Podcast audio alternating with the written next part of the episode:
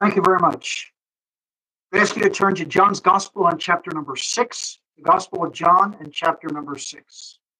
Begin reading at verse number 30. John chapter 6, verse number 30. They said therefore unto him, What sign showest thou then, that we may see and believe thee? What dost thou work?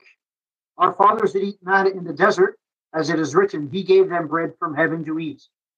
Jesus said unto them, Verily, verily, I say unto you, Moses gave you not that bread from heaven, but my Father giveth you the true bread from heaven. For the bread of God is he which cometh down from heaven and gives life unto the world. Verse 35 Jesus said unto them, I am the bread of life. He that cometh to me shall never hunger, and he that believeth in me shall never thirst. Look down at verse number 38. For I came down from heaven not to do mine own will, but the will of him that sent me. Then we have the Jews murmuring over that. And verse number 47 Verily, verily, I say unto you, he that believeth on me hath everlasting life. I am that bread of life. Your fathers did eat manna in the wilderness and are dead. This is the bread which cometh down from heaven, that a man may eat thereof and not die. I am the living bread which came down from heaven. If any man eat of this bread, he shall live forever. And the bread that I will give is my flesh, which I give, I will give for the life of the world. Verse 53 Jesus said unto them, Verily, verily, I say unto you, except ye eat the flesh of the Son of Man and drink his blood, you have no life in you. Whoso eateth my flesh and drinketh my blood hath eternal life. I will raise him up at the last day. For my flesh is meat indeed, and my blood is drink indeed. He that eateth my flesh and drinketh my blood dwelleth in me, and I in him. As the living Father has sent me, and I live by the Father, so he that eateth me, even he shall live by me. This is that bread which came down from heaven, not as your fathers did eat manna and are dead. He that eateth this bread shall live forever.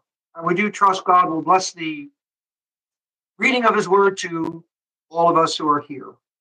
Now, just in the event that there may be one or two who are not with us last week, we're looking at the three occasions in the Gospel of John when, from the seven different I am statements made by the Lord Jesus, there are three of them in which he qualifies it by adding the expression true. He is the true light, he is the true bread, and he is the true vine. As the true light, he brings revelation and with it salvation. As the true bread, he brings refreshment and with it he brings satisfaction. And next week in the Lord, we'll see that as the true vine, he brings sanctification and the reproduction of the life of Christ in each one of us by divine grace. As you think about bread, you're very, very conscious that it is basic to life. Lord Jesus used one of the most obvious, most blatant examples of something that sustains life. I am the bread of life. It is basic to all of life. Lord Jesus as well realized that here is something that is so available, it's broad in its availability, available in every culture, in every country. There's something that answers to bread that every group of people throughout the world would readily understand when he refers to himself as bread. Here's something so very, very necessary in every way. The Lord Jesus here refers to himself again as the true bread. And again, it's not the idea that all that before him was false. It's rather the idea he's the ultimate. Everything prior to him was building up to this point, was pointing forward to this point when he, as the true bread, would come and provide not merely sustenance for day to day life, but would provide that which was necessary for eternal life. I want you to think first of the context in which this statement occurs. Back in the beginning of chapter 6, we are reminded in verse number 4 that Passover was nigh at hand. It was Passover season. Then you have the Lord Jesus Christ following that occasion when he fed the 5,000. The very next event is he walks upon the water. And if you think of that, you think about the children of Israel and the Passover night and leaving Egypt, and they walked through the water. But the Lord Jesus Christ, in contrast, walks on the water to come to his disciples. And when the when the Israelites came into the wilderness, one of the first things they encountered was the manna and the bread. And so we have the background of Passover and Exodus and the manna brought before us as part of the context of this chapter, and which the Lord Jesus Christ will use in a large way as the background for his discussion with the Jews of his day. But I think there's another background that we have to consider as well that is even broader and perhaps more basic. Genesis chapter 3, when the, with the fall of Adam, is the first mention of bread. Here is another mention of bread. So Genesis 3 is the first mention of bread. Here we have the true bread that has come into the world. Remember in Genesis chapter 3, they ate and they died. Here in John chapter 6, the Lord Jesus reverses the order and it is eating and living. So you're getting something of the intent of this chapter that the Lord Jesus is reversing everything that came into the world through Adam by the bread of life. It's another interesting study, and I'll just mention this for those who wish to follow it out. But in John's gospel, the Lord Jesus Christ replaces everything. In John chapter 1, you recall, he tabernacled amongst men. So he replaces the tabernacle. In John chapter 2, he refers to his body as a, a temple. He replaces the temple. In John chapter 3, he replaces the teacher, Nicodemus. And then he goes on to replace the types and the traditions of the nation. Here he is replacing one of the types in the manna. So in Genesis, we have bread for the first time. Here in John chapter 6, we have the ultimate bread that has come into the world. In John in Genesis, we have eating and dying. In John 6, we have eating and living. In Genesis chapter 3, they were going to eat bread in the sweat of their brow until they return to the dust.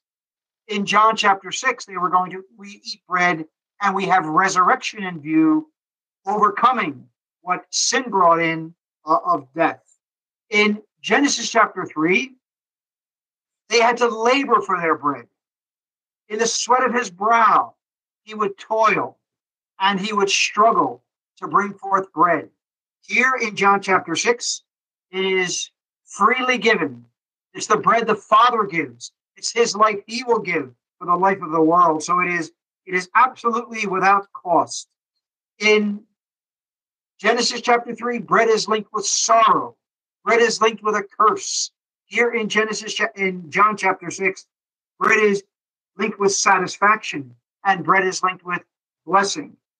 And in finally in Genesis chapter 3, bread is linked with the result of a man who asserted his own will against the will of God. Disobedience. Here in John chapter 6, the Lord Jesus makes clear that he has come to do the will of his Father which is in heaven. Most of you have noticed that in John chapter 4 and in John chapter 5 and in John chapter 6, there are statements the Lord Jesus Christ makes about doing the will of God. In John chapter 4, recall when the disciples came and wanted him to eat, he could tell them that his meat was to do the will of him that had sent him. In John chapter 5, he makes clear that he didn't seek his own will, but he sought the will of the Father which sent him. Here in John chapter 6, again, he mentions that he came down from heaven. His whole purpose in coming was not to do his own will, but the will of him that sent him. So, in a very, very real way, John chapter 6 is standing in stark contrast with Genesis chapter 3. Everything that Adam brought into the world as a result of sin, sorrow, death, the curse, all that he brought in.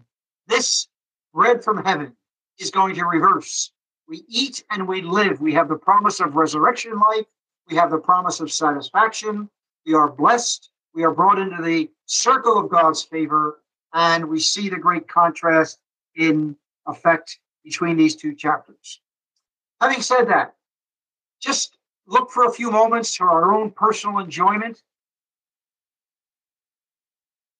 This perhaps is not so much practical, although there will be some things here that are practical.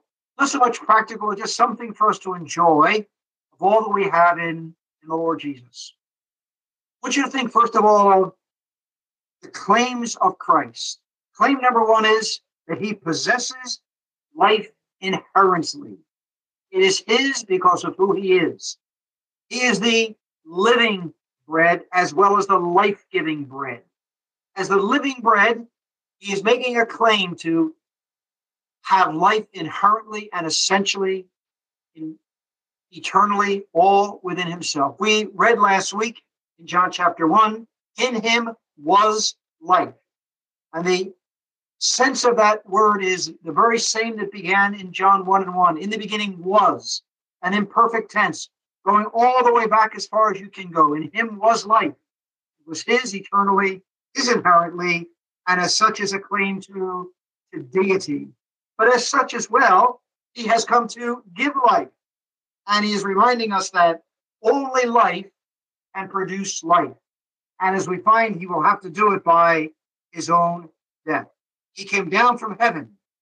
He came down, it's as though the author has come to give us the interpretation and the understanding of the book, or if you will, the, the manufacturer has come and has opened up the instruction manual about how life should be lived how life can be pleasing and, and satisfying.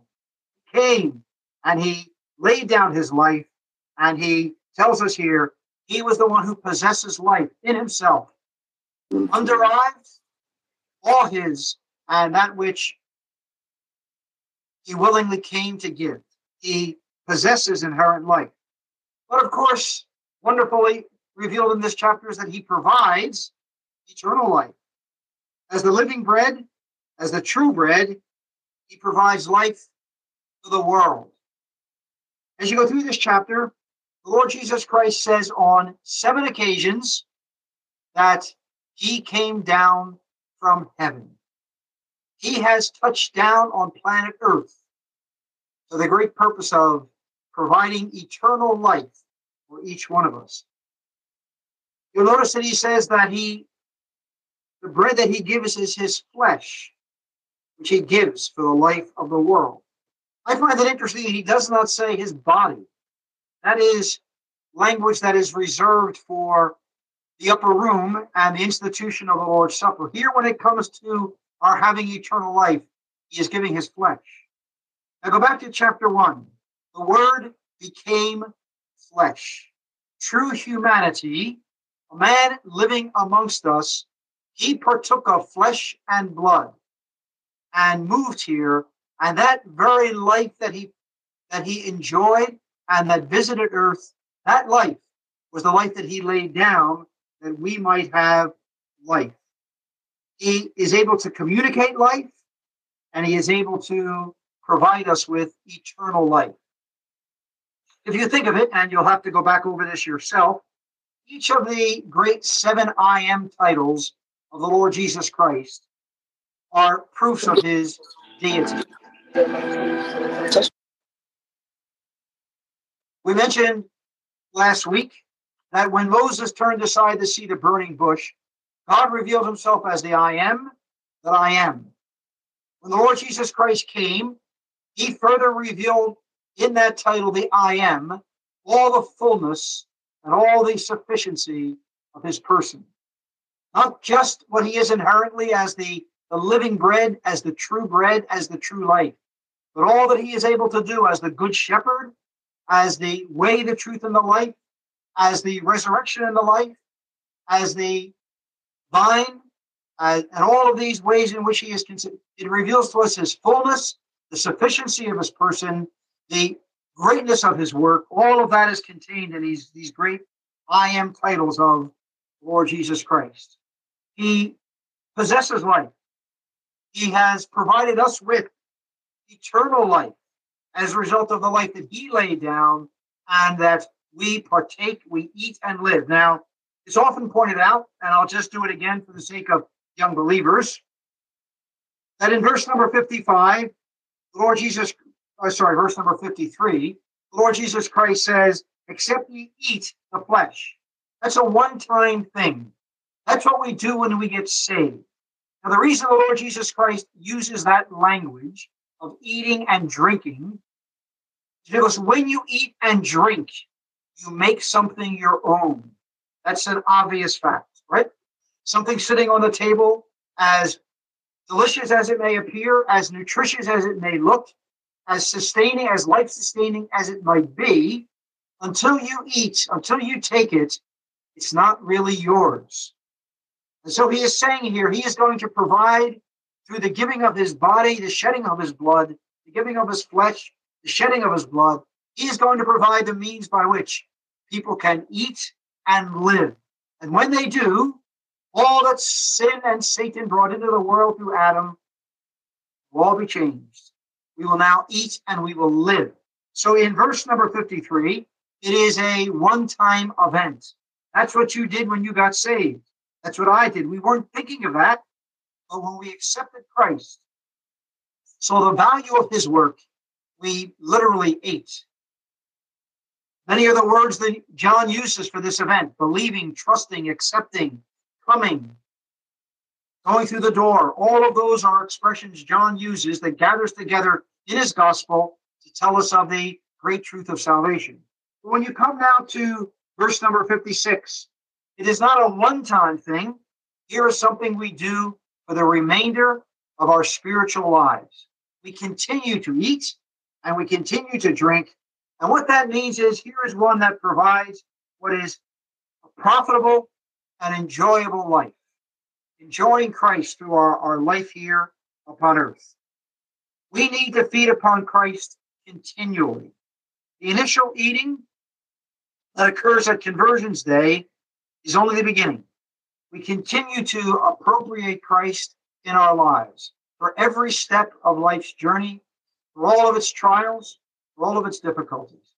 So I want to just take uh, a few minutes to take a diversion for the sake of younger believers and talk to you about feeding upon the Word of God day by day in your life. The first thing to recognize is, keeping with what we read here in verse 56, this must be a priority. I have to realize that it's not enough just to possess eternal life. God's intention is for that life to grow and to be a satisfying life and to be a life that is marked by a continual feeding. So it has to be a priority in my life. You recall when it came to gathering the manna, they had to gather it early, both in terms of the time of the day they had to eat what they gathered, and they had to gather according to their appetites. So let me just suggest gathering it early, both in terms of the time of the day and the time of your life. Getting to your Bible when you are a young person is invaluable. I can tell you that even though I thought I would have lots of time as I got older for Bible study, two things occur. Life seems to get busier, and your mind seems to get less able to take it all in. And so, what you learn at, in your young Christian life is vital and is important. So, gathering it early, both in terms of the time of day when your mind is fresh, and in the years of your life when your mind is at its freshest and at its best. So, make it a priority, number one. Number two, make it your practice. Do it every day. Don't leave it for when you find time don't leave it for when you're not busy. Don't leave it for when school is done. You must give yourself to, to your Bible on a daily basis. Just like the Israelites had to gather daily, you and I will have to come to the Word of God every day. We are not strong enough to face all that life throws at us without something from the Word of God on a daily basis. Read your Bible with patience. It takes years of study, years of diligent, devoted study to the Word of God to begin to really have a grasp for the breadth and depth of the Scripture, to see it in all of its fullness, how it all fits together so perfectly by the great design of the great designer. So come to it with patience. Come to it as well with a positive mindset. Come to your Bible with the awareness that God wishes to speak to me, wishes to make himself known to me, and he desires to open the Word of God to my understanding. That doesn't mean you'll get something every single time. But if you come with a positive approach, confidence in God, and linked with that would be a prayerful attitude, looking to God to open your eyes to behold wondrous things out of his law. I think as a young Christian, I had a, a very warped concept, and that is that the Christian life was like a rat maze, that somehow you had to find your way through it, and if you didn't, you were going to really lose out. And uh, God was trying to make it as hard as He could to get through safely and to get to the other end. But really, God wants to reveal truth to you in His Word. He wants you to feed upon Christ. So coming to it positive, coming to it prayerfully, and coming to it recognizing it is going to take painstaking labor to reap from the Word of God. Just been studying a bit about a man named Ezra. When you read about him in Ezra chapter 7, he had set his heart to understand the words, not just the word of the Lord, but the words, the very words themselves. He was someone that said he's the first man who got involved with word study. And so understanding the words the Spirit of God has used to communicate his message. And fortunately, today we have so many helps, whether you want to think about a Vines or Wilson's Old Testament or the online resources. We have so many resources available to understand the very words of Scripture. And so we are reminded here of the need then to continually feed upon the Word of God. Coming, feeding upon His Word, we will learn what He values. We will learn what He desires for us. We will be satisfied with His approval and not men's. It's interesting as well to think, and I don't think it's going beyond Scripture. The Lord Jesus Christ refers to himself as the bread of God. Could it be that in that title, there's just not the idea that God is the source of the bread, but this is bread that God Himself has fed upon for all eternity. One of the great reasons that God has provided, well, one of the great reasons God has brought humanity into being and has gone to the great expense and difficult trouble of bringing about salvation is not that God needed something, whether somehow heaven would not have been absolutely content with just Father, Son, and Holy Spirit together. But I think one of the reasons, and you can give me your own thinking on it if you ever wish to, God enjoyed his Son so much.